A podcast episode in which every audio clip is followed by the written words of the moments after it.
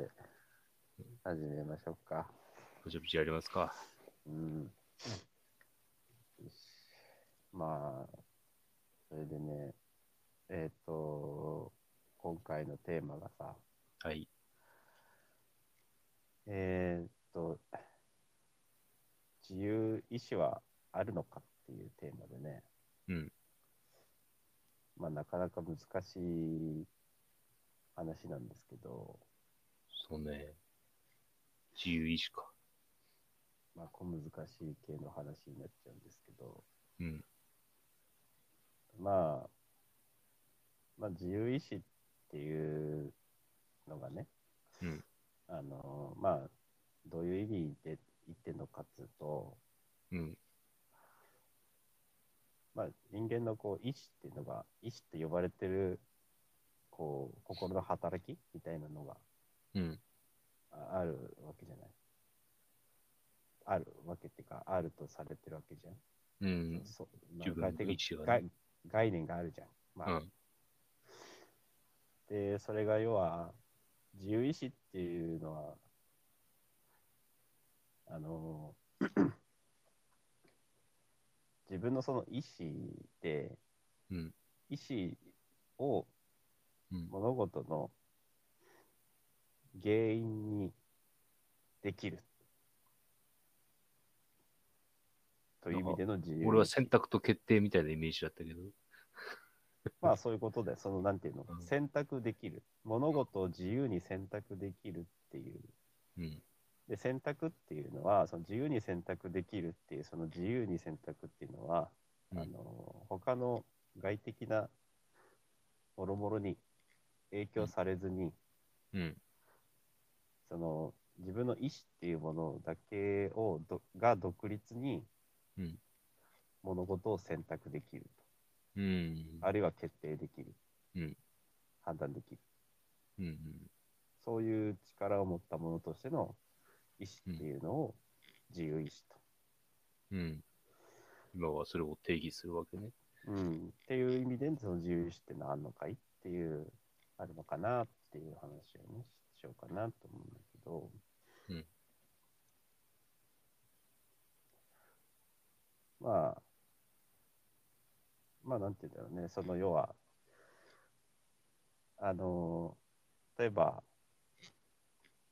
何か A か B かっていううん選択肢があるって、うん。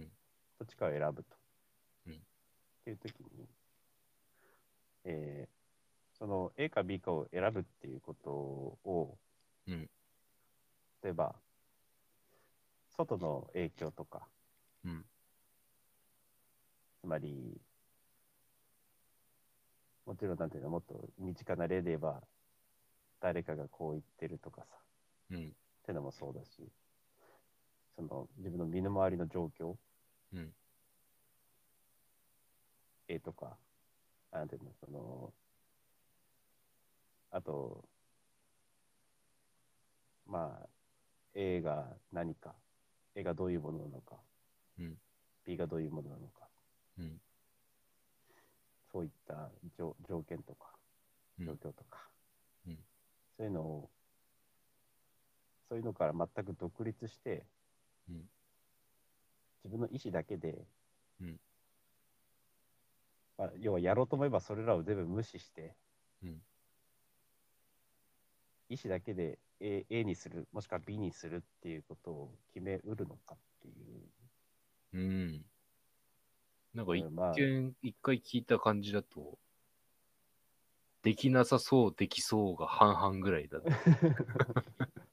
俺の中で。なんか結構学生の時、それ結構、まあ似てるかわかんないけど、考えたことがあって、うん授業とかをさ、大学とかだと選べるんだよね、選択授業とかでさ。うんうんでもそれはさ、あくまで開講してる講義の中で選ぶわけですよ。うん 完全にこの時間割のこの何時にこの科目をやるって決めれるわけじゃないんだよね。うんうん俺その時騙されたと思った。ももっと自由に時間割り組めるのかと思った。っていうのもまあ、大学とか行くとバイトとかもあるからさ、うん。なんかもうちょっとその、自分のその生活プランみたいなのをさ、うん。自由度を持って組めるもんだと思ってたけど、うん。全然、下手すると1時間目だけやって、間が空けて5次元目とかね、朝と夕方だけが大学に行って、日中はフリーになっちゃうみたいなさ、うん。そういうなんかねじれた 生活とか、その、まあ、生活スタイルになってしまったりさ、うん。うん。まあ、高校とかでもさ、あの、まあ、選べないじゃん。授業時間割っていうのはさ。うん。なんて言った？ら文系、理系みたいな選択はあるんだけどさ。その中で、各教科に配分とかさ、うん。なんで朝一で体育の授業があるんだよみたいなさ。うん。なんか、そういう自分の選択じゃない行為をさ、うん。させられてるとき、うん。いわゆるだから今の定義でいう自由意志がないような状態うん。でやらなきゃいけないっていうときに、あの、自由意志への渇望が生まれるわけだ。うん。うん。自由な意志を持って自分は選択したいって思うわけ。で、思ったときに、そう思ったときか。だから高校とか大学とかね、そういうシチュエーションで思ったときに、それをやれるかどうかってのを考えたときにさ、うん。なんか俺はできねえなと思っちゃったの。その当時。うん。うん。っていうのも、社会ってさ、そういう風になってないんだよね、結局。うん。自由意志を許容する社会構成になってない。うん。うん。土台として。うん。高校っていうのはさ、今は義務教育になってるのかな、高校は。まだなってないんだっけ、俺が高校だった時はまだ義務教育じゃないし、大学も義務教育じゃないんだけど。だから、言ってしまえば、自由に教育する自由があるわけじゃん。教育を受ける自由もあるわけで、うん。義務付けられてるわけじゃないから。でもそんな状況においても、全然自由じゃないわけ。まあそうだね。学校っていう母体があって、授業っていうシステムがあって、そのシステムにのっとって何かをやんなきゃいけない。うん。で大学へ進学するとか、高校へ進学するっていうのは、まあ、じ自由意志の分野なのかもしれないけど、うん。うん。その中ではさ、全く自由意志がないなと思ってた。どの高校行くのか行かないのか、どこに行くのかっていうのは自由視で決められるけれども、うん。その、高校の授業、入った後の授業の中身とか、その受け方みたいなのには、うん。そのそこが自由意志が、意志が関わる余地がないなそうそみたいう。なかったなって、な。うんうん振り返るとそう思う、今も思ってうんうんうん。まあ決められちゃった時ねっていうね。あなるほど。まあね、そう、それは実際そうかもしれないね。まああとそのさっきの説明にちょっと付け足すと、その、うん外のって言ったけど、まあ中ものも含めね、内面も含めて、その、感情とかうん。体体調とか、うん。そういうことも含めて、それだったら独立に。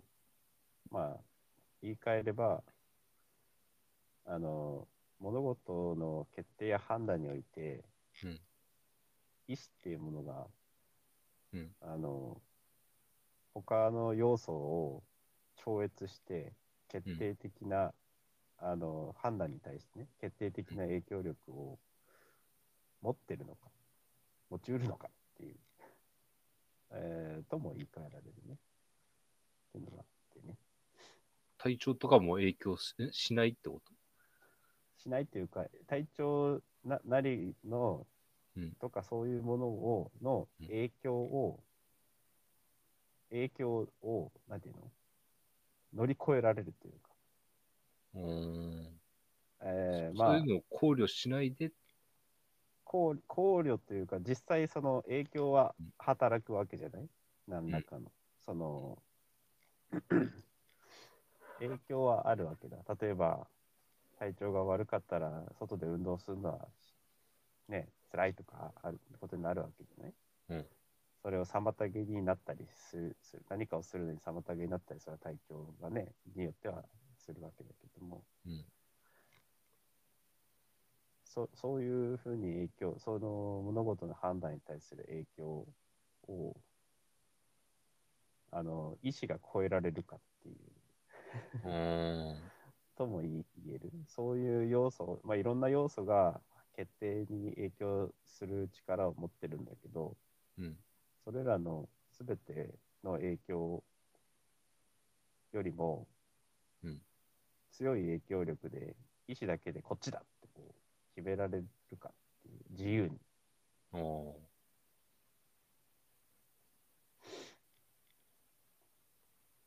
まあ、意思だけが物事の判断の原因となることができるか。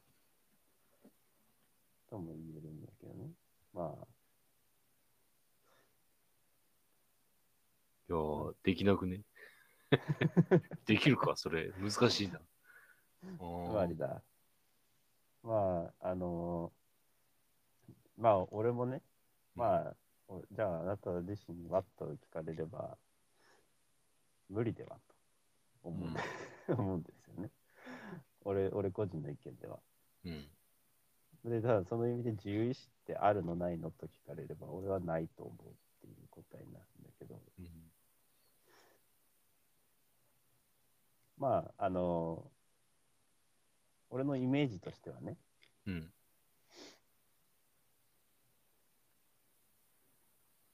ゲームのアドベンチャーゲームみたいうん。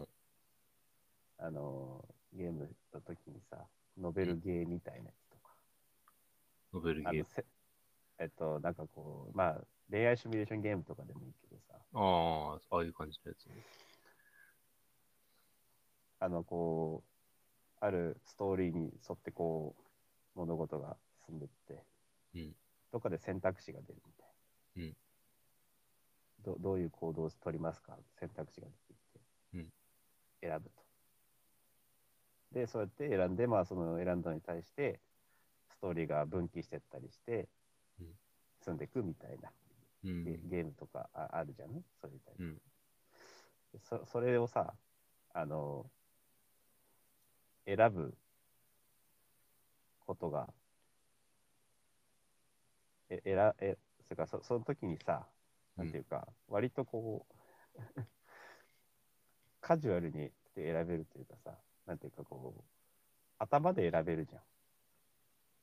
どういう選択肢を取るかって。うん。まあ、なんかじ自分自分だったらしないような選択肢でも結構こああ。失うものは何もないかこっちにしよう こっちにしようみたいな感じでさら。うん。選べたりするじゃんうん。そうだね。なんかそのかなりエキセントリックだったり、うんあの暴力的な選択肢だってもさ例えばピッとこう選べちゃうみたいなうん。なんかそういうイメージなるほど。そのもしなんかそういう感じでこう、うん。意思というか頭のこう考え意識のこう思考というか、うん。うんそういうものであこっちにしようみたいな。うん。感じでピッとこうそっちの選択肢選べちゃうみたいな。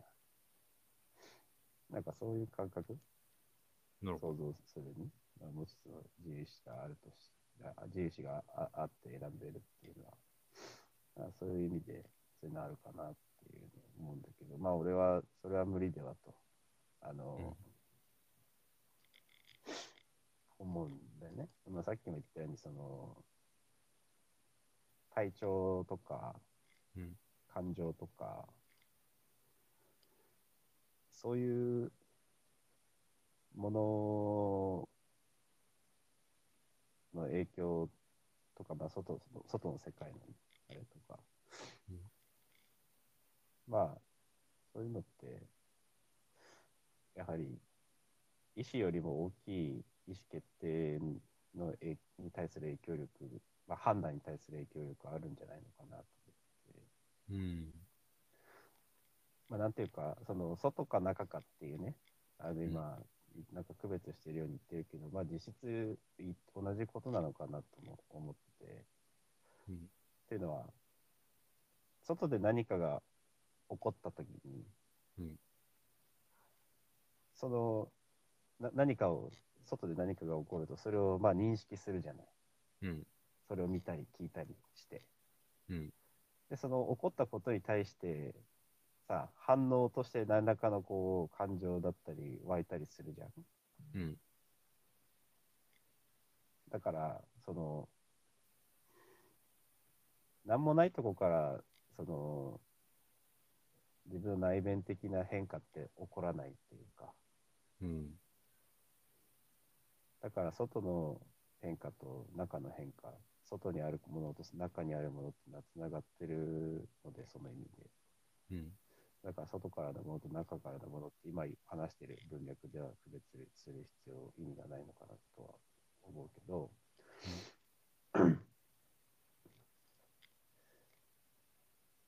まあ、あ簡単に言うと、その、頭でこうしようって思った、うん。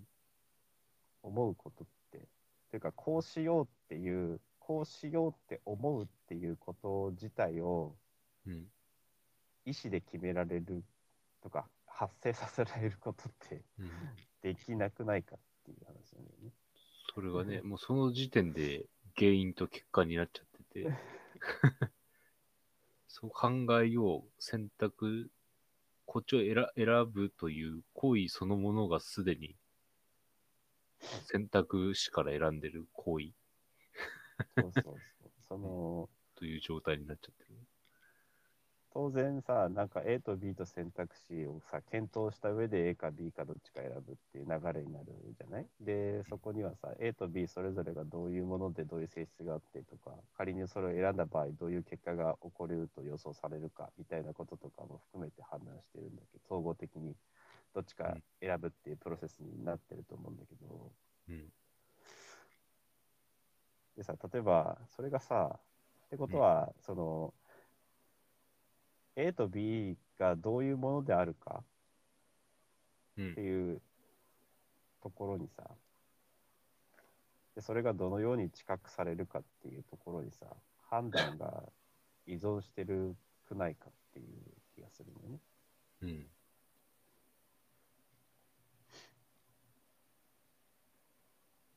ってなるとさ、うんもうその、俺が、うーん、A にしようってこう、意思で決めてるんじゃなくて、A と B のその違いそのもの、うん。A, A はこういうので、B はこういうのでっていう、A と B のその性質なりのその違いそのものが、こう A にしよう、B にしようっていう意思を発生させてるうん。と考える方が自然ではっていう。そうだね。A と B というものから影響を受けて、逆に言うと受けないと、なんか選択すらできない気がする。そうそうそう。なんか、おそうそう、選択できない気がするんだよね、俺も。その、A と B っていう影響、なんかそのものが外にあって、それを認識した上で、自分がこっちにしようっていう判断、まあ言ったら、こうしようっていう、こっちを取ろうって意思、うん。作用みたいな。うん。そういうものを自分がその外のものを認識して自分の中で判断してるっていうよりはその A と B のその目の前にいるそれらそのものがそどっちかを選ぶっていう意思を発生させてるような気がするからうんそう思うと人間が何か自分で物事を選んでるっていうふうに言い切れないというか、その、あの、選択の責任がね、選択のその原因が、ある選択の原因が100%自分の中の意思ですっていうふうに言えないのではっていう気がしてね。選択肢で言うと、はいかはいなんじゃないそれって。はいかはいからあなたはどっちか選びなさいみたいな。で、俺ははいを選ぶ。じゃあどっちのはい、こっちのはいってなった時に、その、はい以外の情報がないんだれば、その二つは、そもそも選択する必要があるものなのかっていうことにすらなっちゃう気がすそうそうそう。で、それで、あの、ある、ちょっとしたこう、思考実験みたいなのがあってさ、うんまあ、あの、シュレディンガーの猫みたいな、あの、ああいうノリのこう、こる。うん。思考実験っていうか、あれなんですけど、あの、ブリダンのロバっていう話があるらしいんですよね。えー聞いたことない、それは。まあ、ものによってはブリダンじゃなくてビビュリダンになったりも書いてあったりもするらしいんだけど、まあまあそういうお話があると。うん。で、これが何かっつうと、うんあるロバがいますと。うんで、そのロバの前に、うんまあちょっとこう、二つ食べ物があると。うんまあ人参としようか。うん人参が2本。うん右と左にある。うんで、その人参は、全く同じ人参。うん。まあ、クローンのようなもん、あの、同じものうん。が同じ人参であると。どっちかが大きくてとかじゃなくて、全く同じ人参。で、それが、ロバから互いに同じ距離にあると。うん。で、えーロバは、うんというか、それ以外の情報は認識できないと。うん。ロバは、あの、その、人参に関して言えば、うんえー全く同じ人参が、別々の人参が、うんその、お同じなんだっけ、同じ人参が2個あって、それらがそれぞれに同じ、自分と同じ距離に置いてある。うんそういう状況なんだと。で、そうなった時に、うんロバは、えーどっちかを選択してど、どっちか食うってことができるか、そのカポカポそっちに寄ってって食うっていうことができるだろうか。つまりうん A か B かどっちか選び取るっていう行為ができるだろうかっていう思考実験があるらしいんで。うん。で、まあ人によっては、いや、え選べると。うんで、いうね、まあ実際その、もちろん食わ食わなかったら死ぬわけだから、うんね、飢えて死んじゃうわけだから、うんまあ確かにその決めがたいけど、うん。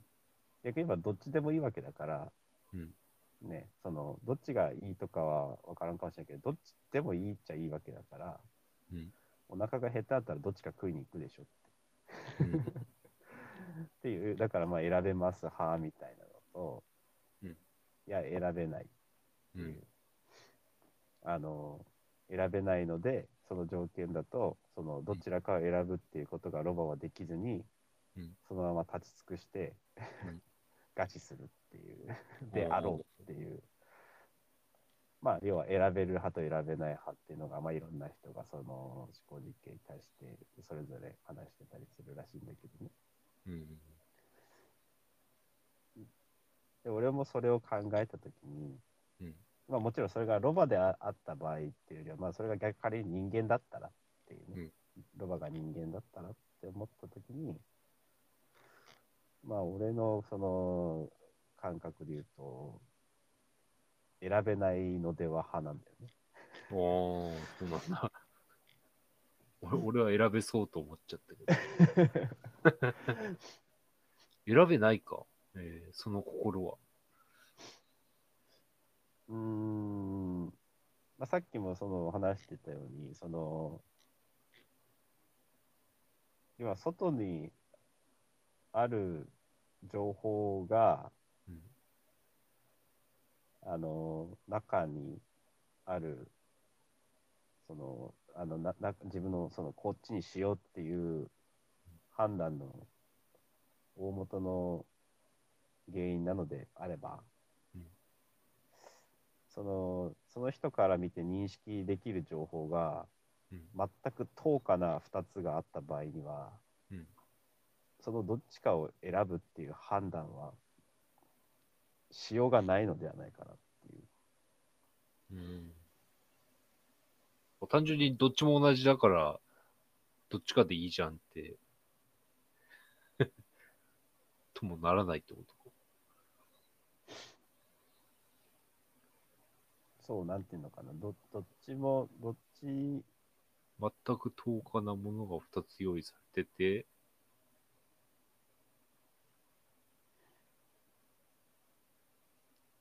選びに行きそうだけど。うん受けなくなる。いや、でも、要はなんて言うんだろうな、その、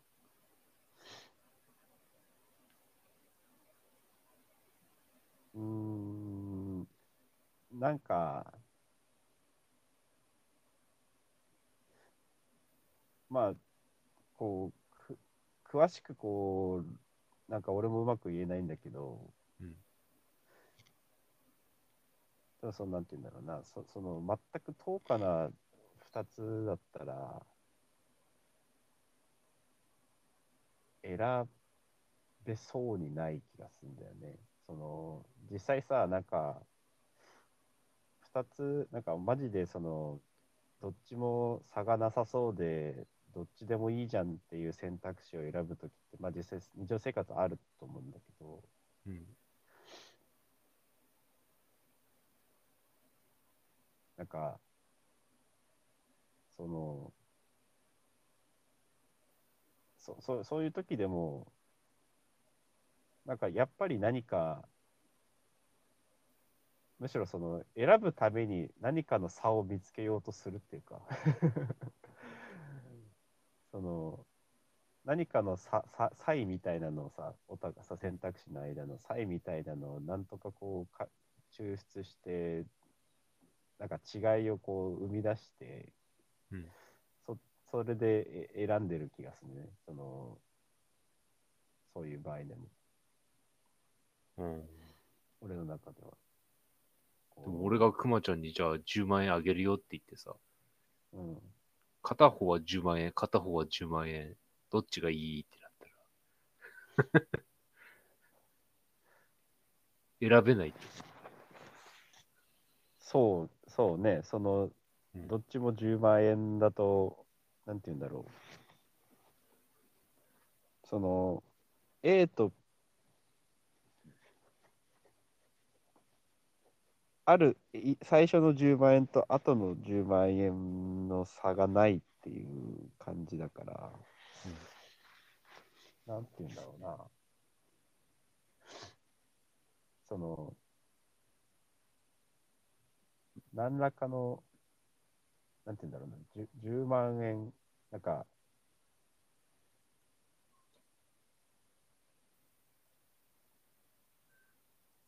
なんていうのかな、その、10, 10万円、そのど10万円が欲しいっていう気持ちはあるから、10万円は欲しいからど、どの、もらいたいのはあるど、なんていうの、それは、あの、どっちか、まあ、例えば A の10万と B の10万どっちって言われたときに、10万欲しいから、あれなんだけど、でもその、A の10万を選ぶ根拠にはなり得ない。もしくは B の10万うん。を選ぶ根拠にはなり得ないっていうか。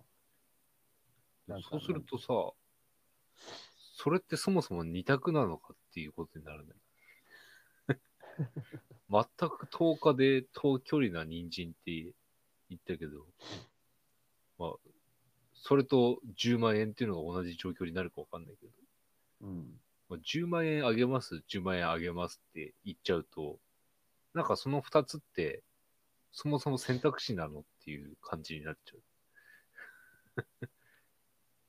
まあ確かにその意味では、こう、なんていうの？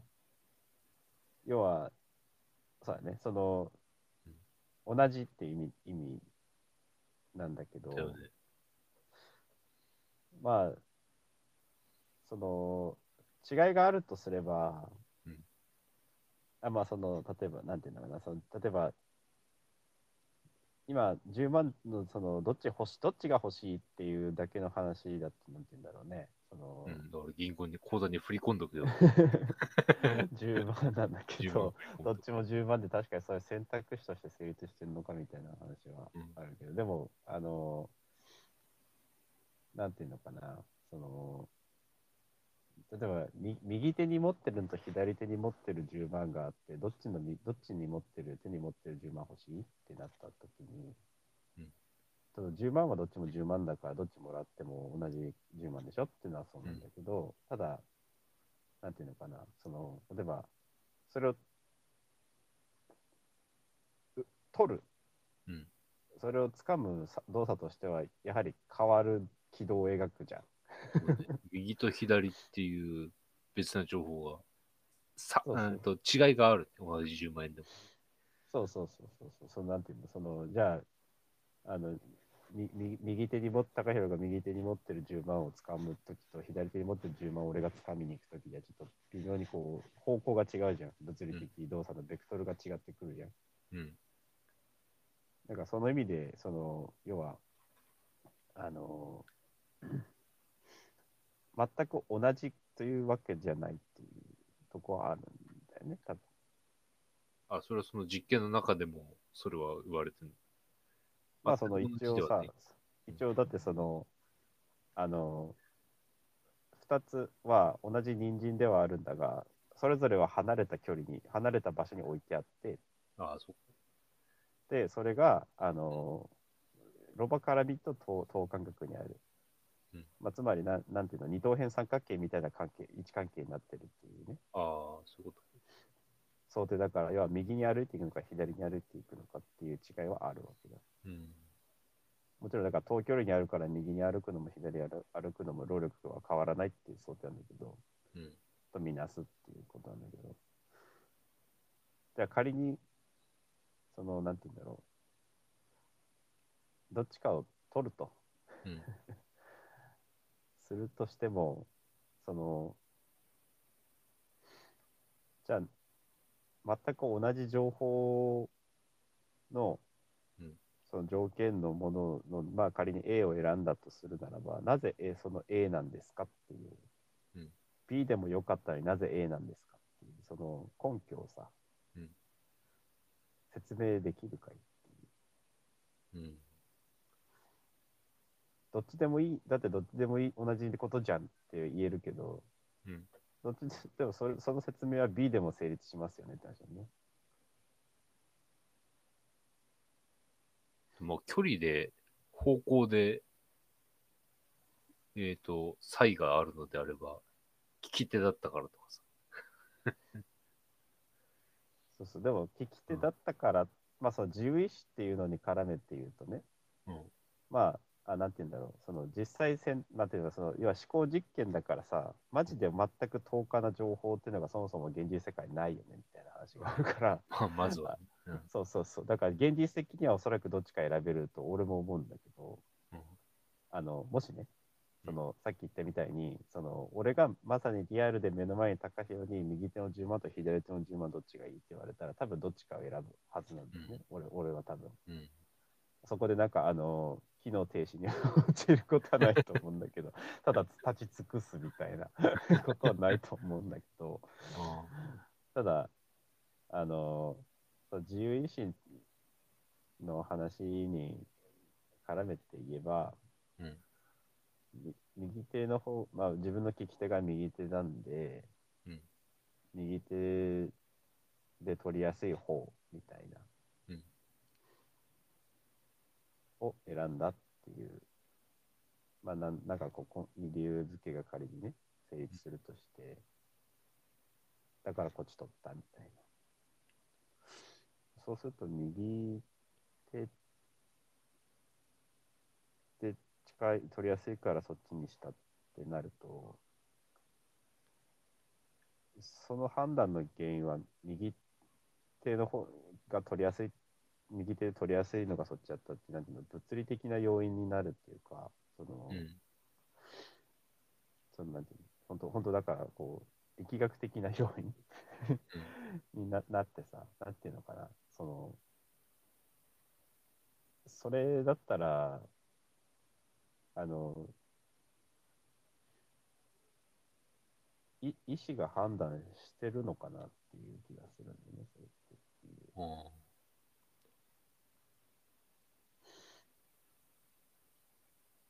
仮にまあ、右か左かみたいな情報だとしたしても、うん、それって意思じゃなくて、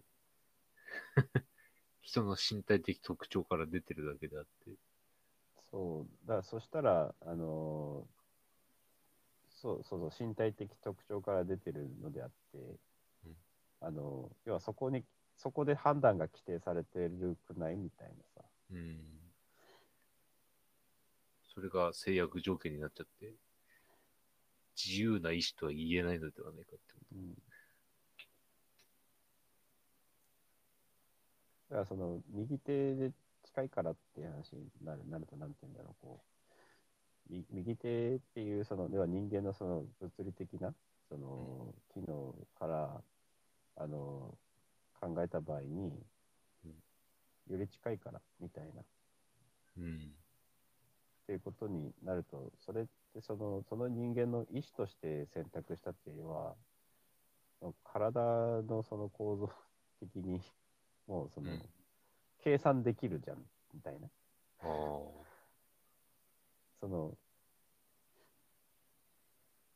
要は、その判断って、あの、こっちの方が近い。うんあの、この右手で受け取る、掴む場合に、こっちの方が楽だ。あるいはこう、近いとか。うんっていう理由で、そっちを取る。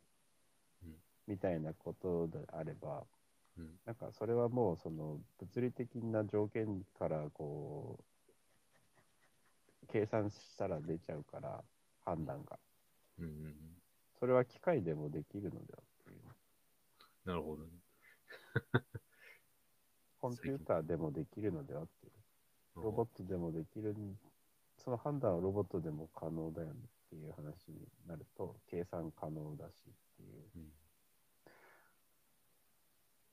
じゃあそしたら自由意志っていうか、その意思のち、意思で判断したっていうわけじゃなないのではっていうか、なるほど。逆に、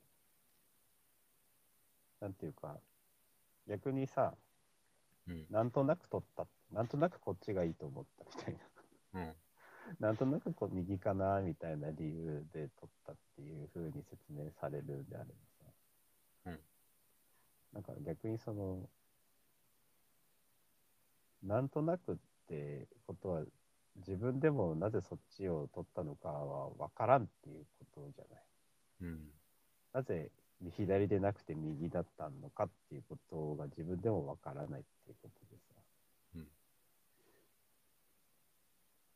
それはそれで、意思かそれっていう。こっちを取るぞっていう、こうなんていうの、意思の判断って言えます、呼べるのかなみたいな、それああ。と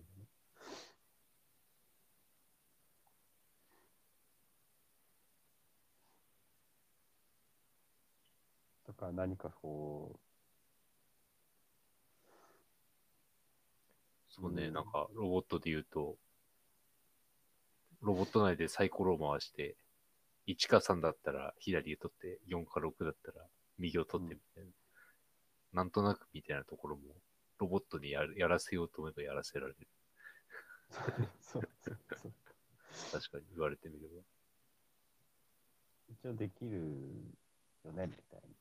うん。そのなんていうの、そのアルゴリズム積んだロボットであれば可能であると、同じことが。うん。っ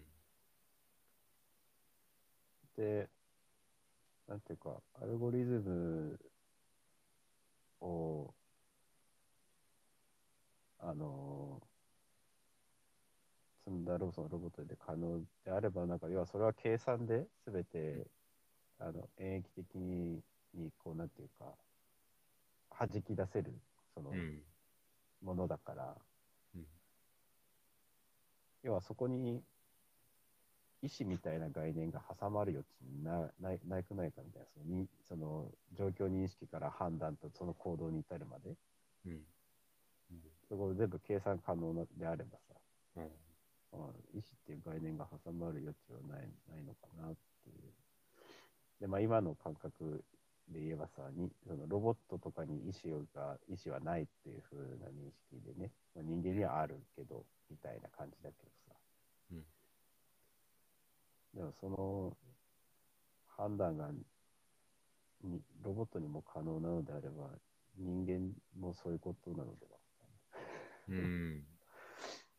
人選間もそのんでるように見えて、単純にアルゴリズムを計算的にやって計算るだけであって、そう、そこにいわゆる意思と自由意志と呼ばれるものが入り込む余地は確かにない。そうそうそう、その例えば、まあ人間の目から見ると、あのこっちの方が近く見えてでに、この脳みそは右手を利き腕として右手を操作するのが得意なんで、左手よりは右手を使い使おうっていう判断をするんですと。うん、で、その人間のその五感で感じられる限りで、右手で取る場合に、えー右手の方が、あ、右手に取る場合にこっちの方が近いうん、という、その、えーセンシングがなされて、で、えー同じことをす、同じ結果が得られるのであれば、労力が少ない方が、えー得というか、えーそっちを優先するように判断されてる、あの、もうそういうふうに脳みそできてるんで、うん。なんでこっちを取りましたっていうふうな、うん。その、ふうに説完全に説明しできると。したら、もうそれ、意思じゃない、てかアルゴリズムに従った結果でしかないのであれば、うんそれ意思かっていう、意思の結果として、自分の自由意志の結果としてそっちにしたって言語するっていう、うんなんか気がするんだよね。なんか、ちょっと自分で何言ってるか分かんなかったけど、分かなんとなるその言いたい、言いたい。うんめちゃめちゃ説明がね、難しいんですけど。まあ、俺も、それこそ気がするみたいな感覚でさ、なんかこう、うん論理的に厳密性をこう、あの自分の中でこう、あの、これだっていう、こう、なんか、できてるわけじゃないんですけど、なんか、なんかそんなか、その感覚、今言った理屈で、その、意思、その判断は意思じゃなくないっていうのもうんあるし、っていうのもあるよね。うん。とすると本当にあるのかなっていう。まあ、自由意志がないことの証明はできないけど、自由意志があるということは、一つの例を見つけることで、あるという証明ができるから、一つはあるという証明ができるから、なんか今ないかなって考えてみたけど、もう、なんだろう、思いつかない。今すぐ。か勘で、いや、俺は今第六感で、こっちがいいと思ったんだってうん。選選ぶとしたって、それはコンピューターもできるんだよね、きっと。ランダム関数とかを使えそうだね。最まあなんか。まあその、それもその、要は自のの自分自身が認識できないだけで何らかのアルゴリズムにのっとった結果でそっちにしたとなれば同じことだから、ね同じ、こと。その認識自分で自己認識できてるかどうかの違いなんで、まあ仮にね、そういうのなくても、その、それを置いといても、なんとなくっていう理由で選んだのを、自分の意思で選び取ったんだってうん言うか、それっていうのはうん感感覚的にあるじゃん。うん。そもそもね。いや、自由意志っていうのが、まあ、そ、そ、それそのものが意志を持って発生する行為である以上、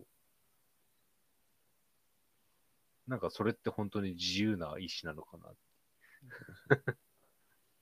意志、意ル志のそう、い意志の力で何かをせんこっちにしようってこういう意志を生み出せんのかっていうね。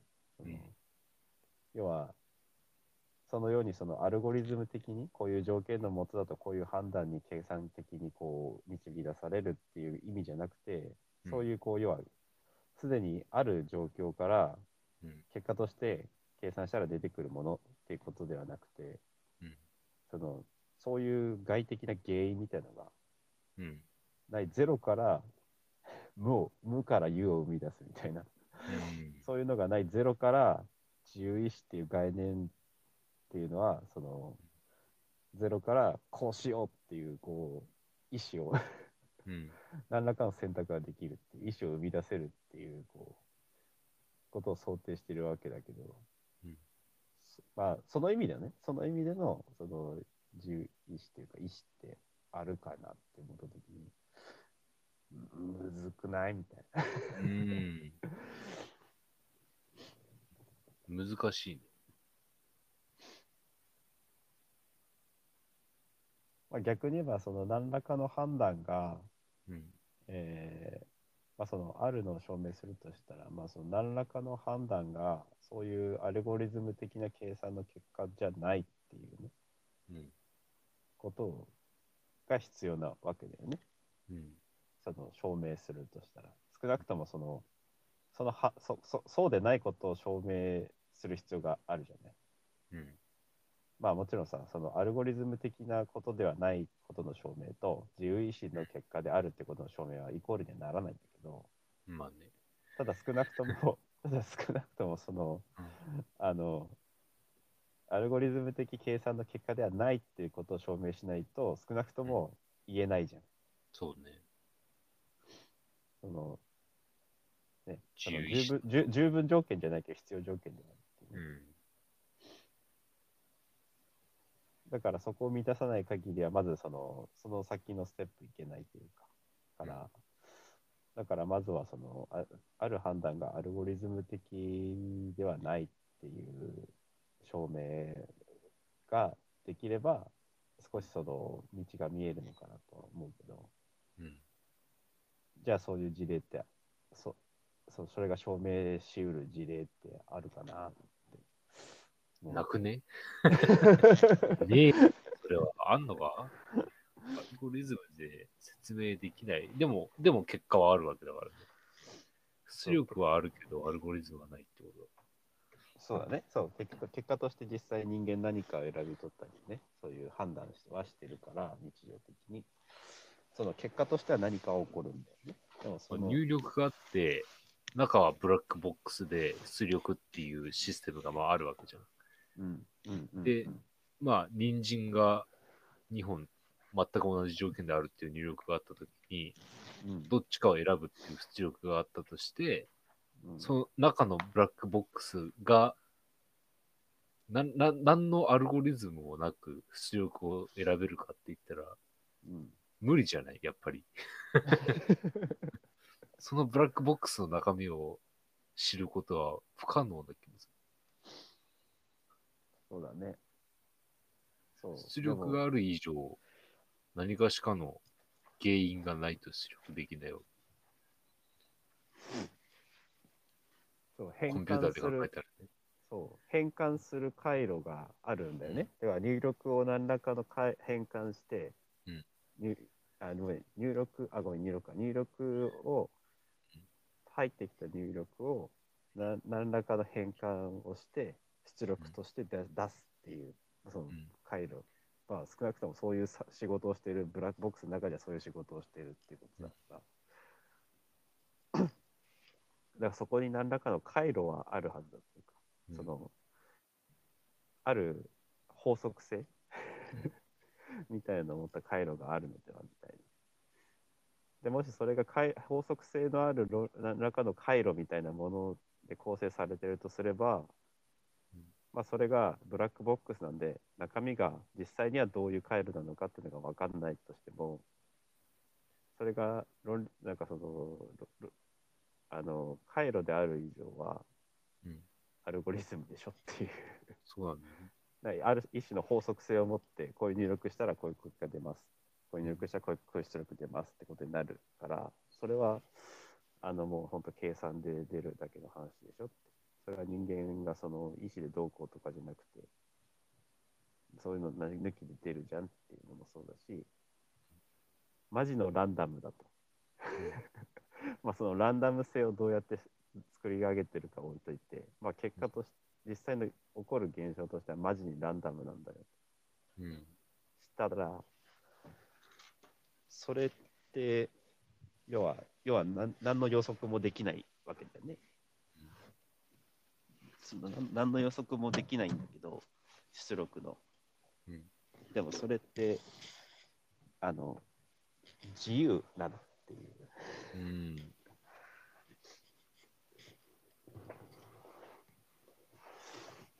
少なくともランダム関数を利用した二入力、一出力のその回路において、それは自由意志じゃない、ね。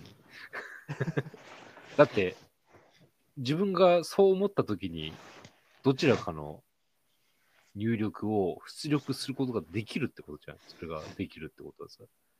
そうそうそう。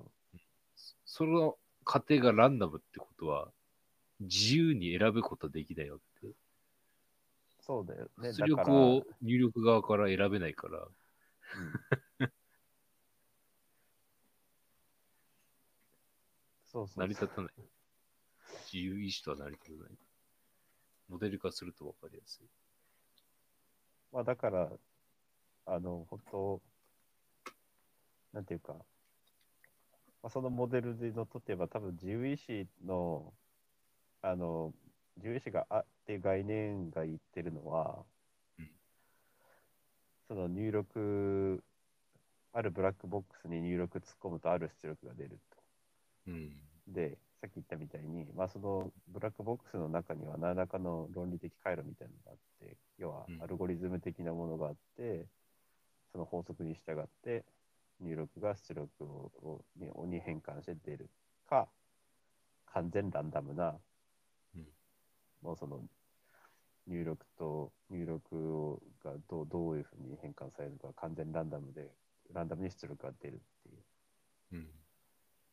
そのどちらでもなく、自由意志があるとすれば、うん入力に対してどう、どう出力をするかを、うん回路自体が任意に決められるっていうことだと思うんだよね。うん。モデル的に言うと。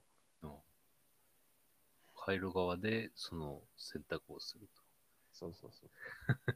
だから、ある A の入力があったときに、まあ、B っていう入力にするのか、C っていう、あ、C、B っていう出力にするのか、C うん。っていう出力にするのか、D っていう出力にするのか、ランダムでもなく、計算の結果でもなく、回路自体が、そ外にか、そブラックボックスの外の誰かじゃなくね、回路、うん。その回路、ブラックボックスの回路自体が、ブラックボックス自体が、どの出力にするかを任意に決めてる。ことになると思うんだよね。うんそんなことある？まさになんか、その時、その回路は意志を持つみたいな。そう。がゆえにありえないだろうと思っちゃう。意志を持つ回路なんてものはないはずだから、それってなくねって思っちゃう。うん。ロボットに心が芽生える瞬間ではあるする。うんそうそうそう。うん。だよなって。その、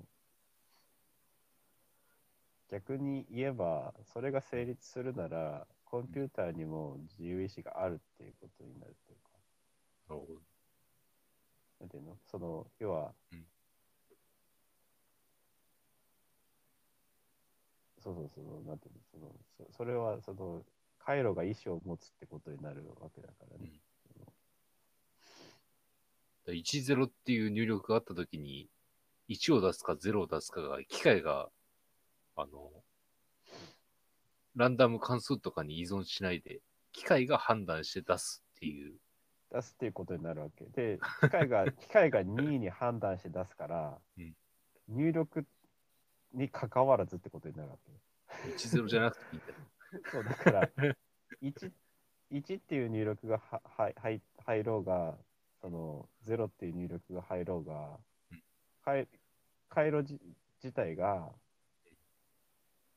1にしよう、出力は1にしよう、0にしようって決めてるから、うん入力の質は問わないわけ。うんその判断に入力の質は影響されないわけだよね。うんでもランダムではないんだと、それは。つまり、1を突っ込んだら1出ます、0突っ込んだら0出ますとかっていうふうに決まってるわけじゃなくて、1突っ込んでも0突っ込んでも1が出るかもしれないし、0が出るかもしれないんでね、外から見ると。うん。しかし、それはランダムではないんだ。ちょっと、ちょっとめんどくさいけど、あの、回路が任意に決めてるんだ回路にに決めた数がただ出てくる。出てくるんだっていう話です。そんなことってあるかな？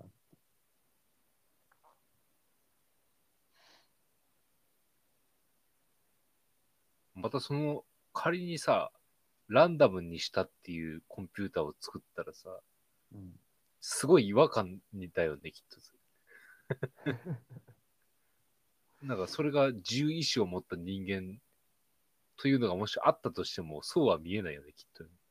ランダムにただ物事を出してるやつを見たら。そうだよね。その、要は、外から見たら、そその自由意志を持って任意に出力を吐いてる回路とラ、マジランダムにやってるだけの回路って見分けつかないと思うんだよね。うんだから外から見たら、別にそれが自由意志を持った人間には多分見えない のではないかなって思うんだよね。うん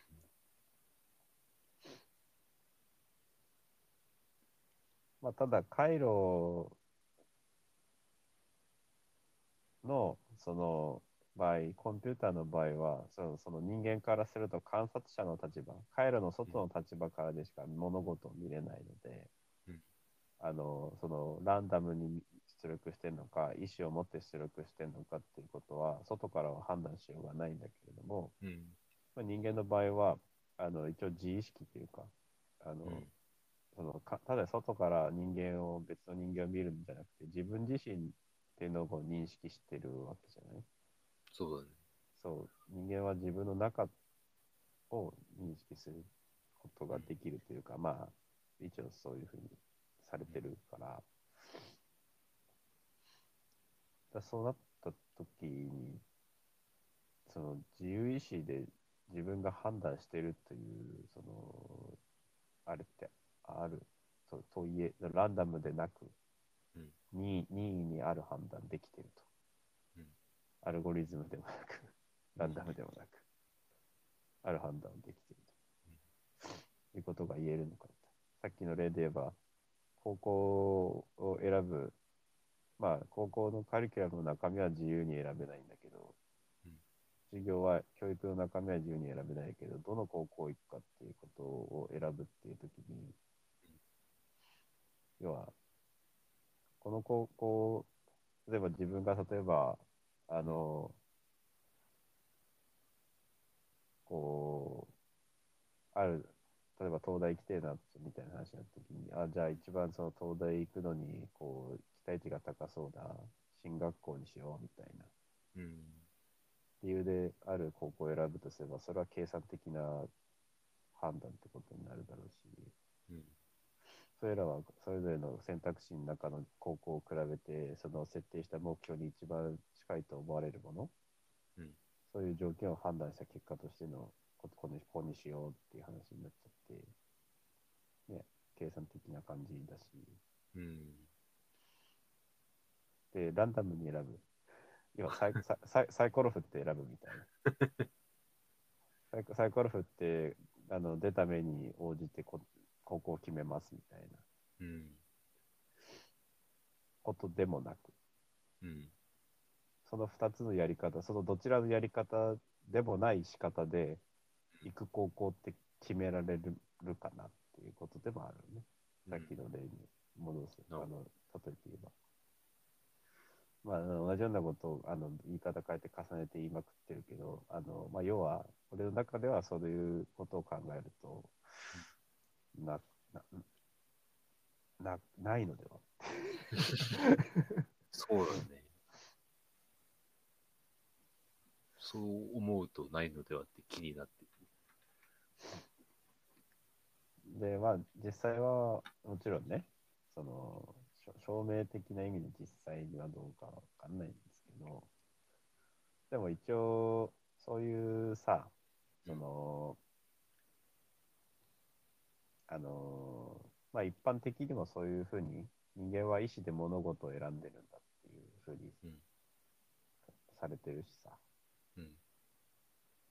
実際社会的にもそういう前提で、あの、動いてるからさ。だから、それって、結構なんて言うんだろう。その自由意志があるっていう前提でいる結構社会作られてるけど、なんかそれが割とこう、齟齬を生んでたりするのかもなぁなんて思ったりもするよね。うん。なんか、人間ってその回路を自分で、その都度変えられるんかね？コンピューターはそういう回路が決まった回路で決まった条件がないとうんできないけど、人間ってその回路を今はランダムにするけど、ある特定のタイミングではある条件に従って判断するっていう風にうん。入力に対して出力するそのブラックボックスの部分をうん恣意的に変えられるんか。それも結局、じゃあ、あるシチュエーションでは、ランダムにするか、計算的にするか、切り替えるかどうかっていうことを判断する上で、じゃあ何、どうやってそれを判断するんだって言ったら、結局同じ 同じ話になっちゃうからあ、、そうか。無限交代するんで、なるほど。ループしちゃうな、それだと。うんじゃあ、そのど、どっちのランダム方式か計算方式か選ぶのはランダムなの？計算なの？っていう話になっちゃうから。なんで選んでんだろうな。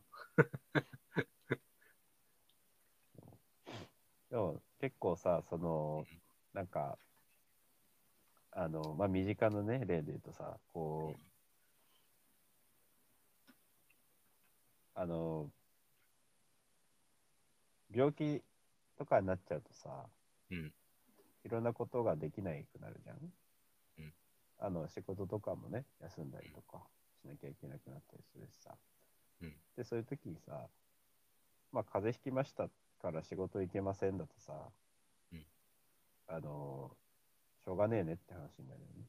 うんそのしようがないっていうのはさ、うん。あの、風邪をひくっていう、その、風邪をひくっていう結果もさ、その、意思でどうこうなるもんじゃないよねっていうのは、っていう、なんか、なんとなく認識があるしさ。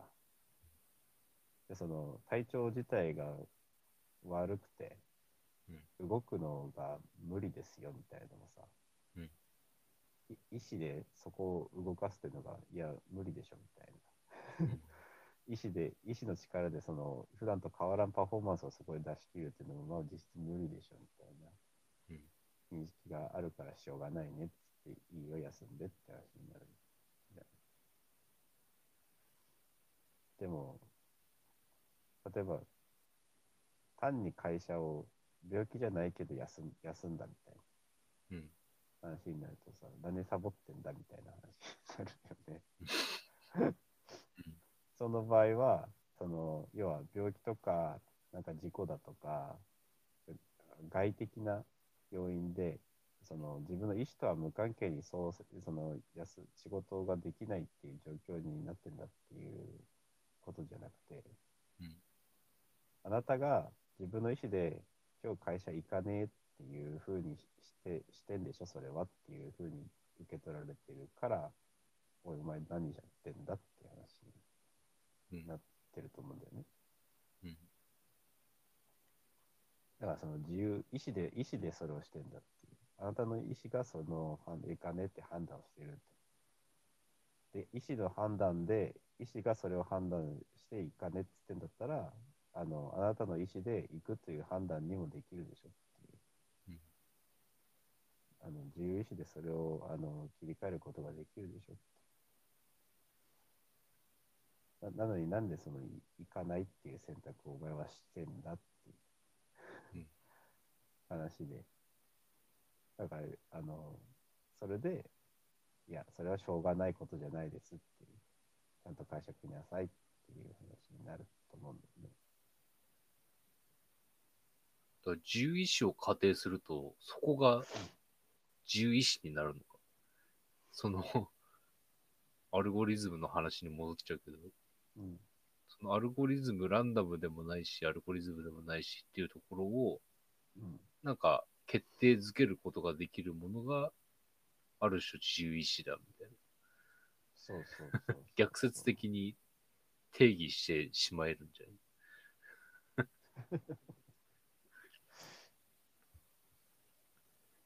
そう、決定、まあそうね、でもそ、そまあ、自由意志ってのは、要はそれが可能だっていうかさ、うんその要は第三の選第第三の選択肢として、ランダムでもなく計算でもなくっていうところを、もしくはところじゃない第三の判断のメソッドというか方法としてね、うん。あの自由意志、あるいはランダムにするのか、えー、計算でいくのかみたいなところの使い分け自体を決められる、任意に決められるっていう意味の、まあその、ある力みたいなものうん。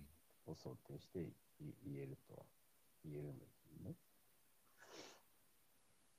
でも、その、まあでもそれを想定してるからこそ、そのうん、あの、一般的に人間が何かをしてるときっていうのは、意思の、自由意志でそれを選択してるっていうように見なされてるから、うんあの、逆に言えば、その、要は、に任意にそれを選択してるんだから、うん。任意にその、そうじゃないこともできるはずだ。うん。想定になるわけだよね。その、A か B かを任意に選べるということは、うんじゃない方も任意に選べるんだって、うん。選びうるはずだ。選べたはずだ。うん。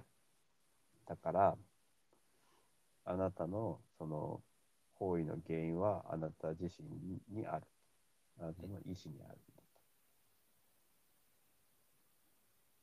っていうことで、うんあの、会社をその病気とかじゃなくて休むっていう話になると、うんあの、その、に任意で、あなたが任意に行かないっていう選択をしてるんだから、うんそれはあなたの責任ですよねっていう。それは、あの、まあ、いろんな意味で契約違反的な意味で、まあ、その、うん。差が責められるべきあなたですよって話。うん。で、あの、病気とか風邪ひいかひいたって話になると、うんその、い行く行かないっていうのを、その、に任意に決めてるっていうよりは、いかいけないよねっていう話になっちゃうから、そのうん。外的要因でもいいけない状態になってるから、うん。だからその行為の、その行かない、会社行ってないっていうその結果の責任はあなたにはないよねっていう。うん。ウイルスかなんかにあるんでしょって話になる。その違いだと思うんだよね。うん。アルゴリズムがあるんだよ、風邪の時は。風邪という 要因がね。そうそう。だから仮にさ、うん自由意志がないってなると、ないや、なくね？っていう話になると、うん単にそいつがだりーなって思って会社をサボるのと風邪ひいてさ休むのの差がなくなっちゃうわけよね。なかったら、自由意志がなかったらね。そうそう。選ぶものを選べないから。どっちも、あの、アルゴリズムに沿って、その、だからだるいって思ったっていうことで、だからだだるいって思ったことにはまた何らかの原因があって、こういう原因でだるいって感じてて、で、こういう原因でそのだるさがこういう判断に影響を及ぼしてて、で、その、だだからそのなぜ、なぜ行かないっていう結結論に至ったのかっていうのを、そのなぜだるいからとか、なんでじゃあだるいのって言ったら、もうこういうことだから、えなんでなんでこういうことなのって言ったら、こういうことだからってこう交代していくとさ、うん。結局、もうそれ、あの、そいつが選び取れたことなのか、ことじゃないじゃんみたいな。もう、うんその、機械論的に決まっちゃうじゃんみたいなね。うん。あの、計算ってか、した結果、ななるじゃんみたいな。アルゴリズムで決まるんだから、その、原因と結果の連連鎖で、こう、結果的に休んだだけであって、うんな誰その人の本人が2位に選んだわけじゃないんだから、うん風邪と一緒じゃん。風邪で休んじゃったみたいなのと一緒じゃんって話になっちゃうから、責められないっていうかさ、なるほお門責めるのはお門違いですよって話になる。ど。なるほど。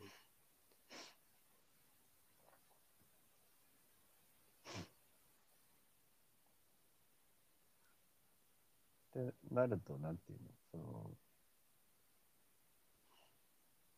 そしたらさ、だるいから休みますって言われても、しょうがないねっていう言うしかなくない？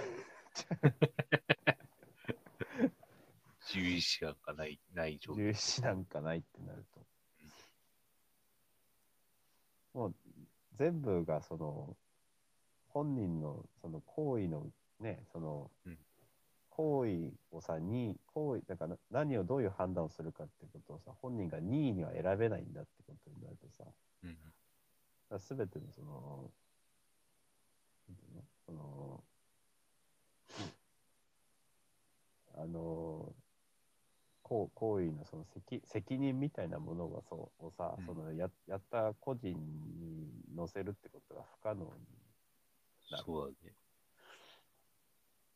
わけだよね。だからそれは、要は機械と一緒じゃんみたいな話になっちゃうからさ、うんその、あの、要は機械がさ、その、なんていうか、機械が不具合起こしたとして、なんかさ期待と違う結果をね、そのうん、吐いたとして、機械の、機械を責めるやつはいないよねっていう 話でさ。そう。お前何考えてんだみたいなさ、うんまだちゃんとやれとかってこうい言っても、てか、しょうがないっていうか、思うやついないよねみたいな、そのうん。機械がそのどう吐くかを決めてるわけじゃないからっていううん。そのいや結果としてそうなっちゃうっていうね、その何らかの物理的原因があってそうなっちゃうだけで、機械そのものが決めてるわけじゃないんだから、そこでなんか機械、お前のお前の責任だとか言うバカはいないっていう。機械がそうやったわけじゃないじゃんうそうそうそうそう。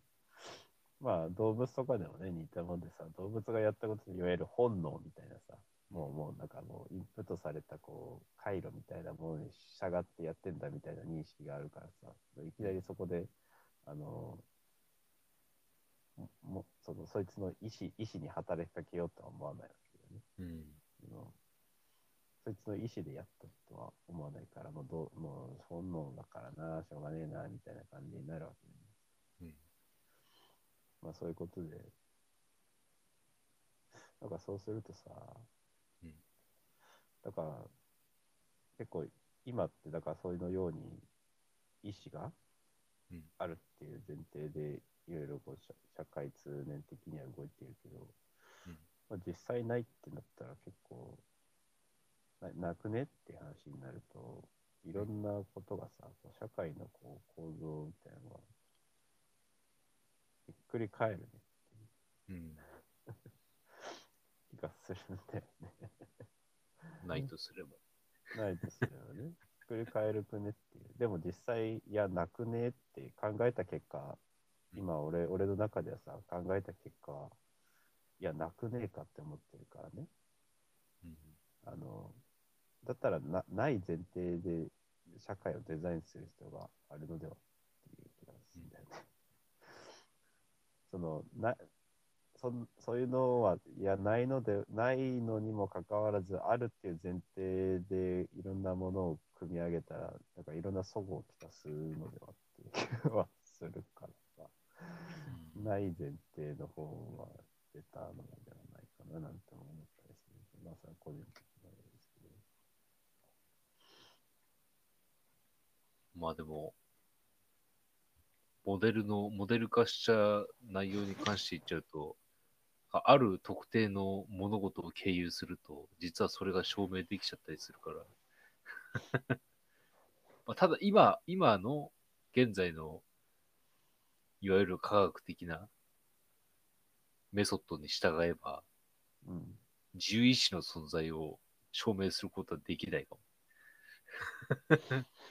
できないということは確かに今言ったように、社会の構造としてのモデルを解くときに、自由意志があるんだっていう前提で、社会がなんか動いてるのは確かに違和感だな。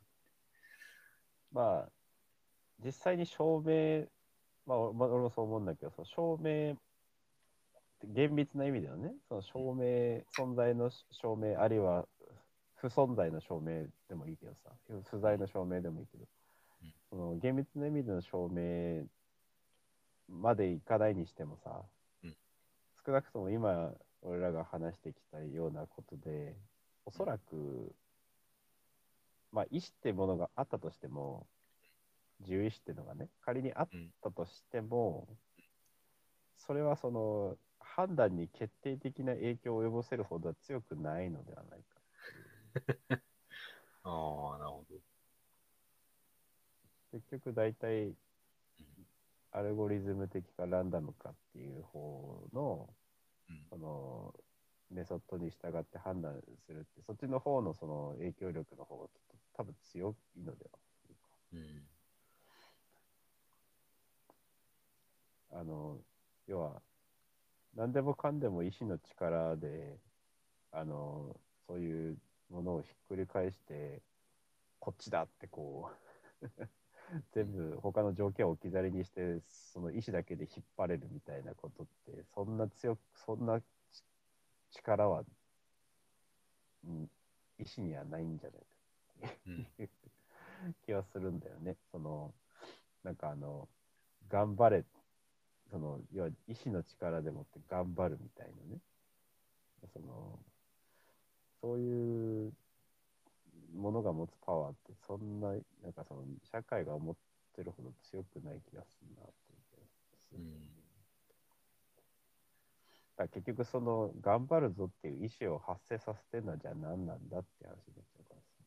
うん。いや、そいつがそういう性格っていうかさ、そいつの脳みそがそういう風に回路組まれてるってことでしょって話になっちゃうとさ、うんあの、なんか、それはもう、なんか、マシンの問題じゃん。なんていうか、こう。マシンスペックのそう問題そうそうそう、そいだからそいつそいつは、そいつは 2000cc のエンジン積んでるから、パワー出るよねみたいな話でさ、そのいや他のこの人の人の脳みそは 660cc 軽自動車ぐらいしかないないので、あのなんかそれにその、そこでこう、どんくらい頑張れるかみたいな、その、うん。い意志の、意志のエネルギーが、なんていうの、どんくらい例えば頑張れるかみたいな。うん。頑張りの根性みたいなのがもうその変わっちゃうきほぼ決まってるからなんかその、だからそこでそのねそのお前の意思で 2000cc だろうが 5000cc だろうがどこまでもパワーアップできるみたいなのはそれは無理でしょ。みたいなうん。感じ。じゃん。どんだけ頑張れるかもそうやってこう気質的なものとか、うんアルゴリズム的な回路でその決まるんであればさ、うん。まあ、ほぼほぼそっちの影響の方が大きいんであればさ、うん。なんかその意志っていうものの自由意志みたいなのを想定してさ、そうやってさ、その、お前の意志次第でどうとでもなるわみたいな、うん。うん、考え方って、なんか、良くないっていうか、こう、違和感あるなっていううん。気がするんだよね。ある種、理不尽な気もする。理不 理不尽。うんそういうアルゴリズムでしか出力してないのに。あたかもその、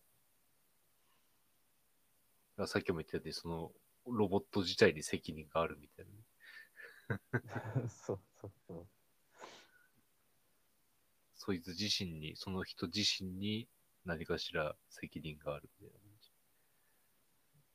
うん、全部を背負わせる社会っていうのは確かに。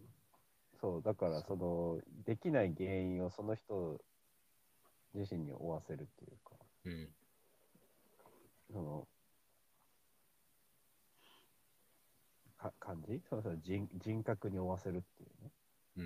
うん。それはやら、やりすぎじゃないかな。確かに。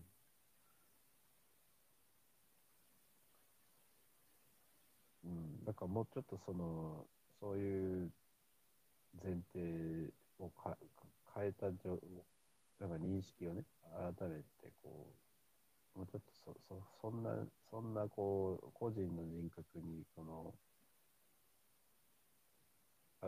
出力のその結果みたいなのの原因をかぶせすぎない方がうまく回るんじゃないかなって気がする。うん。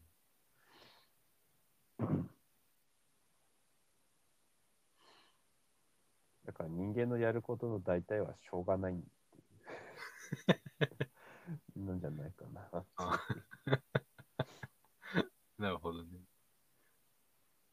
そうそう。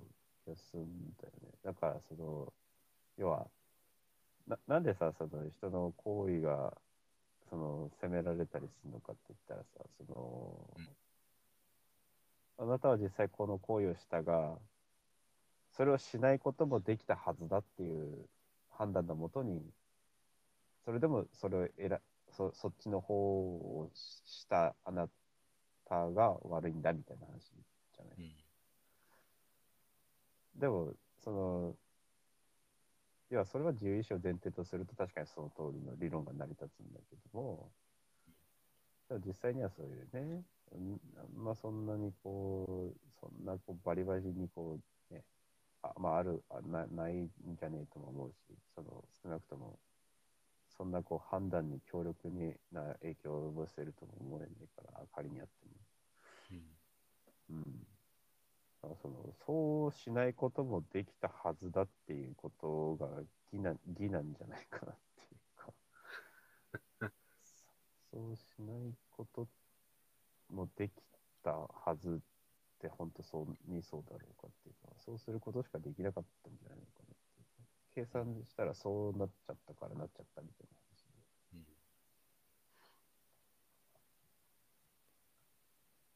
じゃあもうしょうがないっていうしかないじ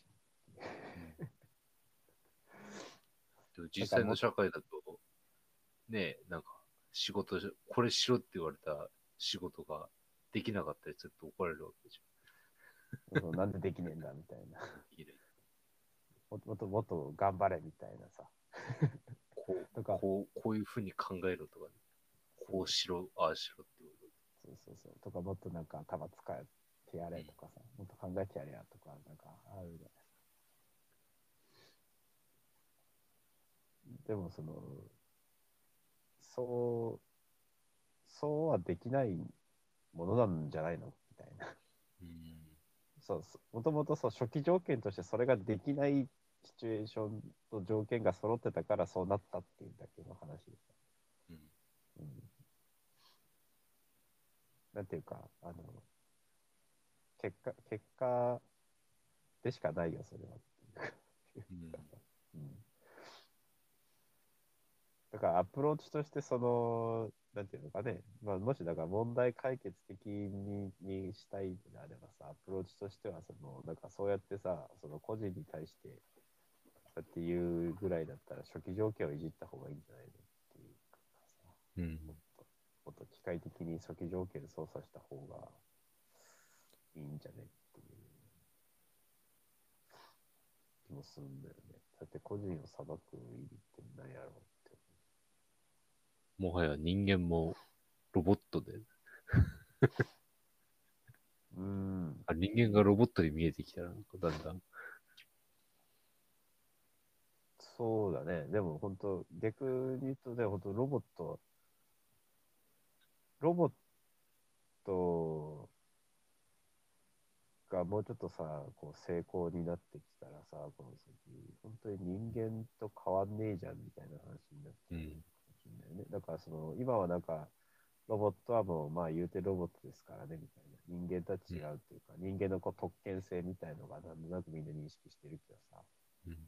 どこまで行ってもロボットにはなれ。ロボットは人間と同等にはならんって話だけどさ。でもなんか、でもその、なんていうの、人間の特権性って結構自由意志のその概念がになってる気がするんだよね。うん。うん。その、できるはずだっていう。そうそう、ロボットは、ロボットは計算的に、もう決められたアルゴリズムで計算的にね、うん。その、物事を、えー処理するに過ぎないが、人間は、そうやって決まりきったこのかアルゴリズムで物事を出力するだけのものじゃないんだと。うん。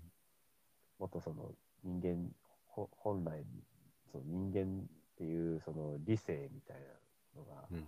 持ってるそういう力っていうのが、うんロボットにはない力っていうのがあって、うん。それが物事を考え判断するっていうことができるんだっていうなんかそういうその自由意志の概念の前提として人間とロボットを区別してであの人間を上に置いてる気がするんだなんかそれが成立しない時も割とあるかもなっていう。うん。なんか自由意志ってバグっぽいね。今ね、だってさ、あの、ディープラーニングみたいな、俺もさ、ね、全然専門じゃないからわかんないけどさ、なんかあれも要はめちゃめちゃ、その、あのあれもさ、こう学習ささせた後のさ、うん。あの、めっちゃ学習して、なんかうん判断す、画像判断とかするわけじゃん。うん。いろんなものをさ、こううん例えば顔認識とか、そうね。ね、させてさ、でもその、めちゃめちゃその精度が学習させまくると上がっていって、それこそ本当にすごい精度になっていったりするけども、うん。ただその学習した後に、ななぜその AI がそういう判断をしたかは分からんっていうじゃん。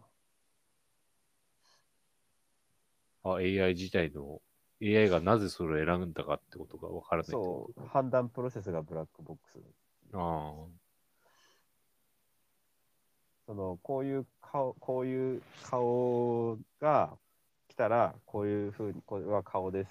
こういう画像が来たらこう、これは顔です。こういう画像が来たら顔じゃないですっていうふうに、事前にプログラミングしてるわけじゃなく。うん。あの、だんだんやることによって、機械が勝手にこう、ニューラルネットで、いくつもの条件から、確率みたいなの、重みみたいなのを計算して、そうやってる。最適解を一応は導き出してるんだろうけど。でも、その、ど、な、要は、学習するためのプログラムはソースはあって、それは、うん人あのエンジニアさんは除けるんだろうけど、うん。でも、その、実際そいつのプログラムが走って、いろんなものを学習して、その、実際に入力を突っ込むと、顔です、顔じゃないです、みたいな判断をするって。その、実際の個々の判断プロセス自体は、何が、なぜ、なぜその判断、なぜこれは顔とか、こいつは判断して、なぜこれは顔じゃないと判断したのかっていうところはブラックボックスらしいね。うん。なるほどね。そのもう、とその重み重み付けのあれっていうのはもう、要は確率論だったりするからさ、うん。重み付けとかっていうそのデデータ入力して学習した後のその中身全体はわからない。うん。なんかそれは、その、言ったら、あの、外的な、あの、情報、自分の外の情報を取り込んで、それによって、自分自身を変化させてるとも言えるよね。うん。その、すでに決まったアルゴリズム、てかそのソースコードみたいにのっとってるんじゃなくて、そのソースコード自体を自分で変化させてるような感じと近いんじゃないかなと思うんだけど、だから実際判断が変わってくるわけでね。あの、せ1000枚読み込ませたときと1万枚読み込ませたときとで判断変わってくるわけだから。うん。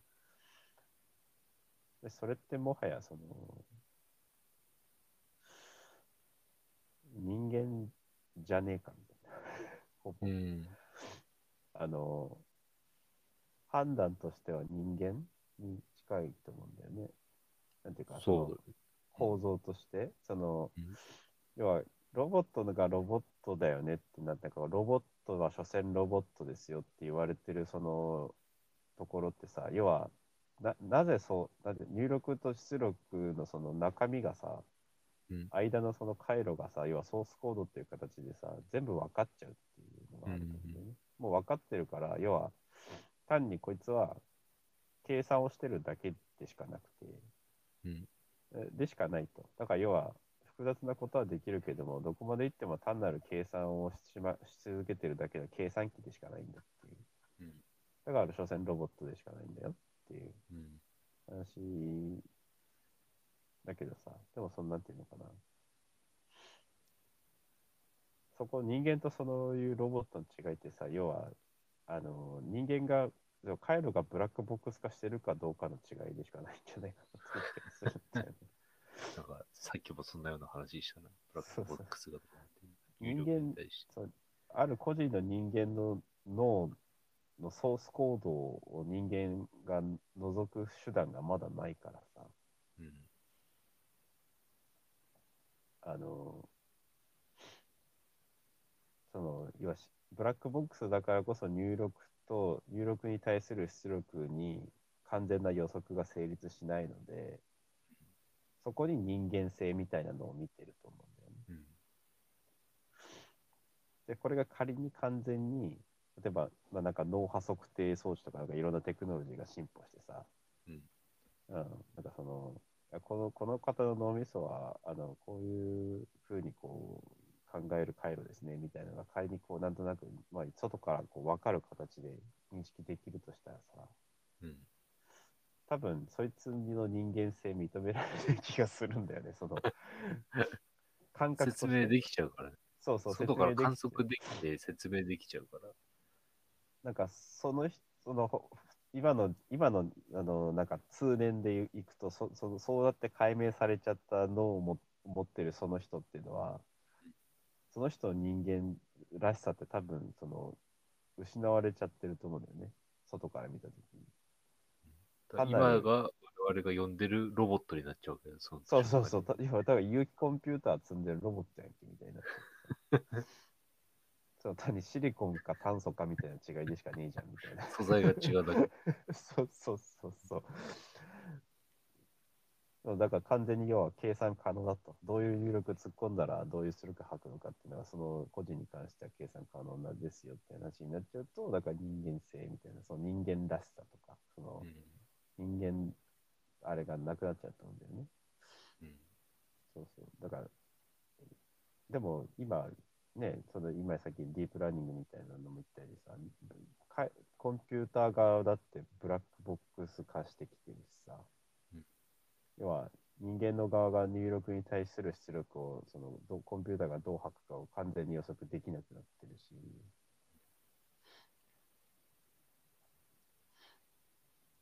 で人間の方は人間の方でどういうなんかこういろんな脳科学とかのね解明が進んできてるしでどういうふうに考えるのかみたいなこととかさそういうことの研究も進んできてるし。なんか、そうなると、もうほとんど変わらんやんけ、みたいな。うん。うん。一緒だ、一緒なのでは。まあ、その人間がロボットなのでは、ロボットと一緒なのではとなるか、ロボットって人間と一緒なのではっていう認識になるかわからないけどうん、多分、そこの差っての、なんかそのに、あとはその、そのさっき言った、さい自由意志。うん、自由意志の概念がに疑いが持たれてばさ、うんなんか、もう、あの、何のこう、ロボットと人間、あるいは AI と人間の違いを、こう、見出せないみたいうん。な、なんか、気もすんだよね。なんか、ちょっと俺もそんなような話をしようと思ってて、うん。テーマが一個消えてしまったの。ラプラスの間っていうのをさ、定義したときそうなるんじゃないかっていう話をしようと思ってて、ああ、そうそう、ね。ラプラスの間っていうのはまあ知ってる人もいるかもしれないけど、うん。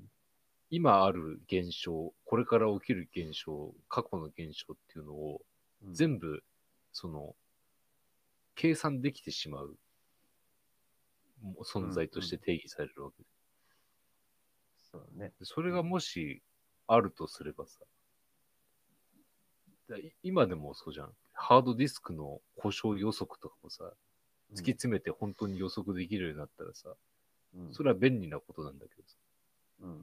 じゃあその人間のさ、病気するとかさ、怪我するっていう確率と確率でね、結果、うん起こり得る予測がさ、完璧にできてしまったらさ、うん。ハードディスクと人間が同列に語れちゃうわけ。そうだよね。本当物質としては、そうそうまあ、一応物理的には人間の脳だって化学物質の、そういうのをお互いでやりとりで動いてるわけだからね。物理現象でしかないとは言えばそうだからね。だからさ、天気予報みたいな確率みたいなのもさ、うん。まあ、普段便利で我々は利用してるけどさ、うん。本当に突き詰めていくとさ、結局、じゃあ人間って何なの まあそうだよね。そうそう人間が今持ってる人間としての得意性ってほぼなくなっちゃうよね。ね、その人間、人間の得意性や、なんかその他と違うんですよ的ななんか意識がね、うん。そのなんか位置づけに意味がなくなるっていうかね、うん家電製品や石ころとそう変わらんものになっちゃうってことそうそうそう100%当たる予言がシステムとしてできてしまったら、その時人間って、いわゆる生きる意味っていうのがなくなるんじゃないかって。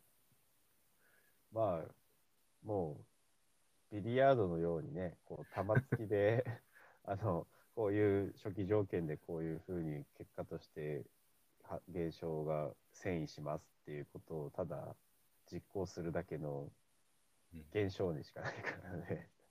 だからこ意味はなくなっちゃうね。う、うん、情緒的になぜ俺は生まれてきたんだろうって対する答えが明確に与えられちゃうわけ。うんそうだね。本当そうそうそ論理的に説明されてしまうわけ。う。うん。感傷的な気持ちがその時一切なくな失われてしまった時に人間ってそその時にじゃあ生きる意味っていうのを見出せるんだろうかって。そうだね。まあ、なんていうか、そのね、ラプラスの魔のね、あの話だとさ、要は生まれてきた理由も完全に物理的な理由になっちゃうし、うんその、しかも、死ぬ理由もそうなっちゃう。そうそうそう、その人が俺の生きる意味ってなんだろうとかって考えてる時も、その、その先、あなたがどう生きるかも全部決まってるってことになっちゃうから。うん。ね、そのど死ぬまでの道がすでにあのどう生きるかっていうのがもう予言で100%出ちゃうからさ、むしろその生きる意味ってなんだろうって考えてるその思考自体もあの単なるその因果の連鎖のあれでしかないっていうか計算結果の一つでしかないですよっていう話になっちゃうから、うん。意味って何？生きる意味っていうのがなんかそのなくなるよね。そのスペシャルなものが一つもなくなっちゃうよね。っていう話をした結論として、俺は、だから生きる意味って実はないんだよって思ってるっていう話をしようと思ってたんだけど、ここでもう先んじて出てしまった。まさか自由意志のテーマでここに、俺と考えてるとこに、近いとこに来てくれると思うな。うんラプラスの魔を想定したら獣医師の概念も消滅するよね。うん。ラプラスの魔を肯定するならね。そうそう。それは。自然にそうそうなくなってしまうね。まあ、ラプラスの魔っていうものを人間があの認識してるかどうかは置いといても、うんうんあのいや人間が認識できるかどうかとは別にそのこう物理的に全て計算可能であるならばってことになっちゃうからね。まあね。そうそうそう。計算可能であるならば、要は、もう決まっちゃってるじゃんっていううん話ね。だから、あの、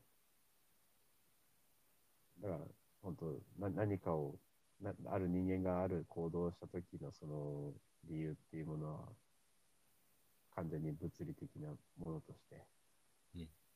あの、こうだからこうですって。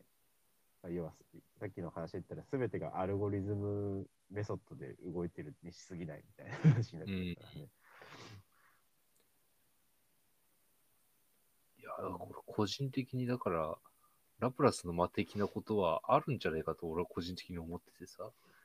うんまあ結構さ、やっぱり今自分が生きてるこの空間をさ、うん。人間は認識できるけどさ、うん。でもさ、この空間だけで考えたらさ、うん。宇宙の始まりと終わりを定義できないという気がするんだよ。それはどういうこと？3次元空間だけを想定したらさ、うん。この3次元空間が始まった瞬間って何って話になるじああ、まあそうそうそうね。うんうんうん。だって1 2次元の紙の空間がいきなり3次元になるっていう現象が、まあもしそういうのが観測されたらそういうのもあるかなと思うけどさ自分の観測外にや太陽があってさ、その周りを惑星で地球とかさ、木星とか回ってるっていうのはさ、うんまあ観測できる事象ではあるけど、うん、じゃあさ、そういう、いわゆる宇宙的な存在がさ、うんどう最初に生まれたのっていう最初の起源をたどっていくとさ、うん何が最初なんだろうなって思うんだよ。そうだよね。それはもう本当不思議だよね。もう今この空間がもともとあるっていうのはさ、うん。どっか始まりがないと存在しないと思うよ。そうね。なぜあるのかっていう。そうそうそう。なぜ今 EXIST として存在してるのそれを今のこの空間じゃ多分説明できなくて、うん。多分別な次元の空間を定義しないと説明できないんだろうなと。うん。それが何次元なのかわかんないけど。うんうん。で、そのさ、次元を拡張してった先にさ、うん。今の3次元空間をその次元から見たらさ、うん。もしかしたら説明できるかもしれないよねって俺は思っていて。うんうん。3次元上で不確定性原理でラプラスの間は否定されてるけど、うんうん。その次元空間を拡張したときに、今の力学を説明したら、実はなんか説明できるその不確定性原理という、不確定なものというのを、実は予測できる次元があるんじゃないかろうかと。ああ、なるほどね。そうそう。というのがちょっと頭にあって。そうすると、その、三次元空間の認識から見る限りは、うんえっと、その不確定性原理とかによってラプラスの間は否定されるんだけども、うん。そそのもうちょっとこう、それこそ文字通りの意味で高次元な視点に立てば、あの、やっぱり成立するんちゃうかっていう。10次元、20次元、うん。あまあ30、40次元、まあどどんな次元になるかわかんないけど、そういういろんなパラメータを足してって増やしていったところで、宇宙の起源とかが証明できるようになった、さらにその先もあるかもしれないわけ。うん そういうふうにこう、どんどん高次元化して、レイヤーが増えていけばいくほど、どこかでさ、ブレイクスルーがあってさ、うんその3次元空間を完全に説明できる次元っていうのがさ、なんかあるような気がするんで、うんうんうん なるほど、ね。どこかの瞬間。まあ、そうするとその瞬間ラプラスの間が、その3次元空間におけるラプラスの間が成立してしまう。がまあ3次元では成立しないけど、その次元においてはあの、まあ、存在してしまうっていう。まあ、そのさ3次元、その、ある程度ブレイクスルーした次元から見た場合には、そその、成立しちゃう。観測として、そうそうそう、3次元空間の物事が説明できるように、まあ、その次元から見えてしまう。まあ、そういうことですね。って考えると、だから、生きる意味とか、死ぬ理由とかっていうところがさ 考えるだけ無駄とは言わないけど、そうね。計算されちゃってるんじゃないかと俺思ってる。無駄とは言わないけど、こう、なんていうか、絶対的なものとしてはないんじゃないかってないいう。意味っていうのがね、生きる意味みたいなのがね。なぜな何のために生まれてきたのかみたいなのが、絶対的な形ではないんじゃないかっていう、うん。定められたものとしてね。そうそう。っていうのが、なんか個人的な死生観みたいなうん、感じに俺は今なってる。俺もそう遠からずな、あの、その点に関しては、感覚があるけれども。まあそうね。そのあたりもね、考え、まあ、結構そのあたりとも絡まる、ね、まあその自由意志の話はね、うん。確かに接続してるんで、あの、話がそっちゃテテーマを、まあでもテーマを一個潰してしまって申し訳ないですけど、まあ、でもまあ自分としては、今さっきずっと話してきたようなことで、ないのではっていううん。気はしてて、まあだから、今のその社会の、あの、それを自由視っていうのを前提としたありようみたいなのに違和感があるっていう、うん。まあ、感覚もあるんだよねっていうような話なんですけど。ね俺もそういうふうに思っていたのに、最初自由意志あるかって言われたらあるんじゃないのって言ってしまった自分がいるから。世の中的に、そうそう、そう思ってなくてもなってしまってると思い込まされてるところがね、あるんだろうん。そうなんだよね。まあ、逆に言えばね、なんていうか、その、さっき言ったように、ほんまラプラスの間みたいなものがうん。あってさ、すべては要はその、なんか、絶対的な意味ではもう単なる、その、こう物理的な現象の連鎖でしかなくて、あの、あなたがそこにいるこう特別な意味みたいなものとかないんですよみたいな、単なる現象ですよっそのうん物理的に計算可能な単なる現象ですよみたいな話にて、自由意志なんてものはないんだみたいなことであれば、まあ、逆に言えばその、まあ、役に立つならそういうことにしときゃいいじゃんみたいな。まあ、大態度もある、あるといえばあるんだけどね。うん。うん。実際、実際本当に本当かどうか問題じゃねえと。うん。役に立つから、立てばそういうことにしときゃいいんだみたいな。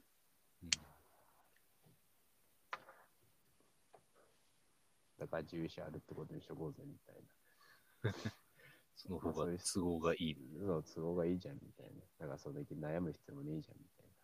とかね。なんかそういう考え方もあるんだけど。いや、でも、そうじゃないと思っちゃってるからな、みたいな。うん、そんな感じですね。まあまあ、まあその話はちょっと本筋からそれてますけど、あの、まあ、ないと思うってことです。うん。っていう話をしたかったんです。いや、だからあるのかなっていう、まあ、だからその点で高弘のその方はどう思うのかなっていうのをうん聞きたかったんですよね。もう俺はラプラスの待ってのを返して考えるとないと思ってたから。なるほどね。いや、ないわ、自由意志は。ないと思ってたっていうことだよな、俺もだから。なぜあるって言ったんだろう。だがないと思ってる。うんうん。だから、あの、しょうがないです。すべては。あのけ結果に対してはもうしょうがない。その人,、うんその人が、なぜ、あるいは自分がなぜそんなことをしたのかっていうことに対してはもう、しょうがないとしか言えない。うん。それを仮定するとないと思っていつつもさ、そうだったら切ないなと思ってる自分もいるわけよ。うん 人間がロボットと一緒だったらなんか切ないなって思う自分もいて、うんそういうとこが出ちゃうね。なんか、あれ、本当にそうなんだろうか。まあ、本当、なんていうか、それこそ、まあ、なんていうか、意味がなくなるっていう感じだよね。あらゆることに。ある種本能的に自己防衛のしてるのかもね、思考で。うん。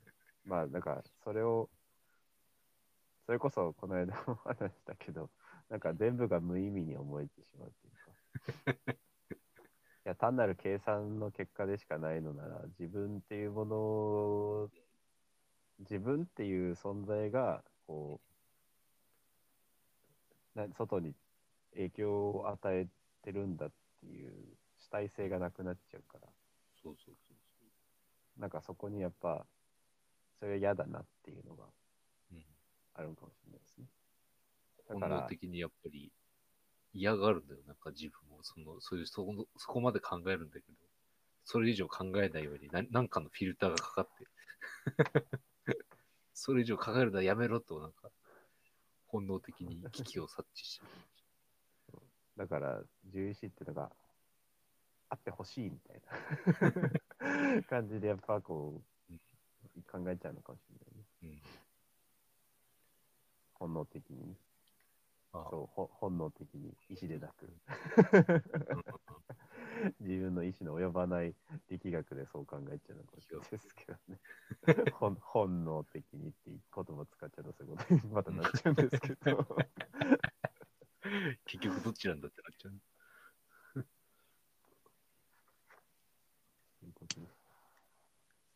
まあ、そんな感じでちょっと、うん考えてみたかったって、まあ結構、あの、まとまったかなっていうか、落ち着おまあ、あの結論っていうか、落ち着くとこ、落ち着いたかなっていうところですけど、うん。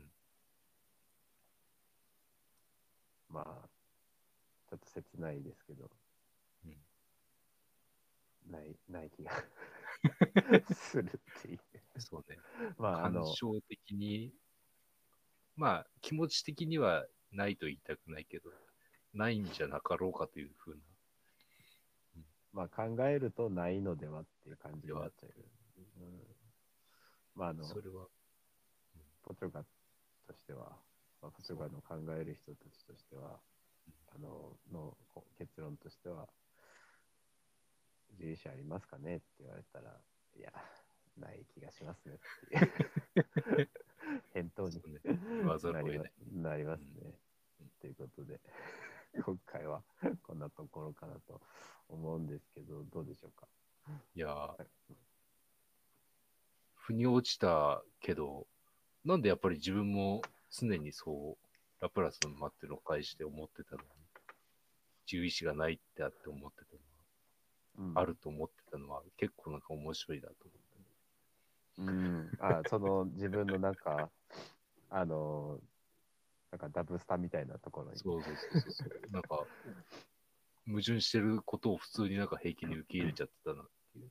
うんうんうんまあちょっと、それに絡めてまたなんかね、面白いことを思いついたら、なんかそんなんもテーマにできるといいかも。そうね。一個テーマ潰れちゃったから。代わりのテーマはなんか考えようかな。まあ、うんそうそうね。まあ、無理やりこうんう、無理やりじゃないけど、まあ、もうちょっとこう、深くうん考えたら、ラプラスのその、待っていうテーマを、うんあの、話せることがまだあるの気もするんでね。うんまあ、おいおいまた復活するかもしれないけど。なんかな、大丈夫。うん。まあちょいちょいまたこんな感じでワンポイントで出現するかもしれないけど、そうだね。俺の好きな考え方。あの、こう、テーマに据えないかもしれないけど、散りばめるっていう可。能性がね。話として好きなんだよ、ラプラスは。う ん俺も、俺もその手の話が好きうん。でね。まあ、そういう、また概念が今後も出てくるかもしれないね。うん。まあ、あの、多分ググると普通に、あの出てくるんで、多分ウィキペディアとかに載ってるから、ああ、載ってるね。そううん、多分そういうのを見ると、ああのもっとあこういうことかっていう、そのラプラスの待ってる概念がわかると思うんで、まああの、今後、話の中、我々の話の中で出てきたら、それなんで、そういうことで そ う。あの、もうあの気になる人はググっといてもらって。ちょっと調べてみてください。面白いんで。まあ、あの、精神衛生的にはそういうことを深く考えない方が多分幸せに生きられるかなとは思うんですけど。